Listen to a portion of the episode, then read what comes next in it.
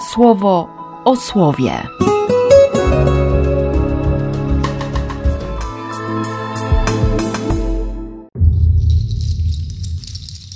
Pierwszy kwietnia, piątek.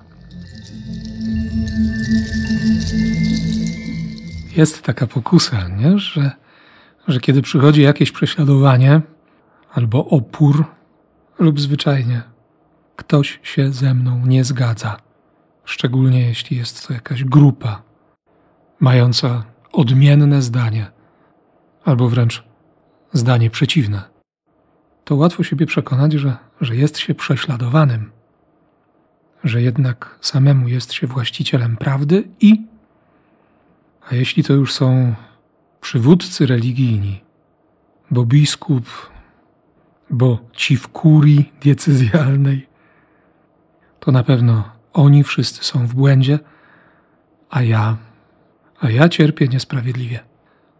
Tylko Księga Mądrości w drugim rozdziale mówi o bezbożnych, o tych, którzy Boga mają za nic.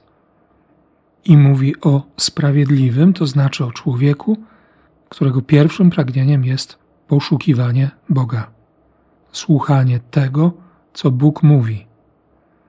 Mnie dzisiaj to słowo naprawdę mocno prostuje, bo bo przecież Bóg mówi przez Kościół. Bóg mówi przez moich przełożonych. Bóg chce czasami trudne słowa powiedzieć przez tych, którzy, którzy mają władzę i bynajmniej wcale nie zachowują się, jakby Boga nie było. Może myślą inaczej niż ja.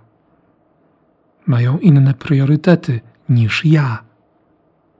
Ale czy ostatecznie o mnie chodzi? Czy jednak o większą chwałę Boga. Mocno pracuje dzisiaj we mnie to słowo, szczególnie w kontekście tych różnych wypowiadanych z pozycji charyzmatu słów, zdań, opinii o Kościele, o papieżu, o, o biskupie.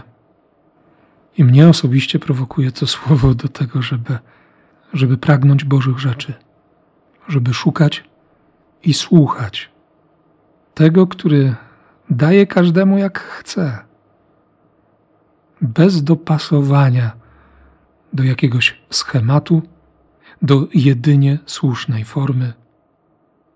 Tak, chcę poznawać tego, który mówi do mnie przez słowo, przez wspólnotę, przez sakramenty, przez Kościół, który też jak trzeba od czasu do czasu odezwie się bezpośrednio.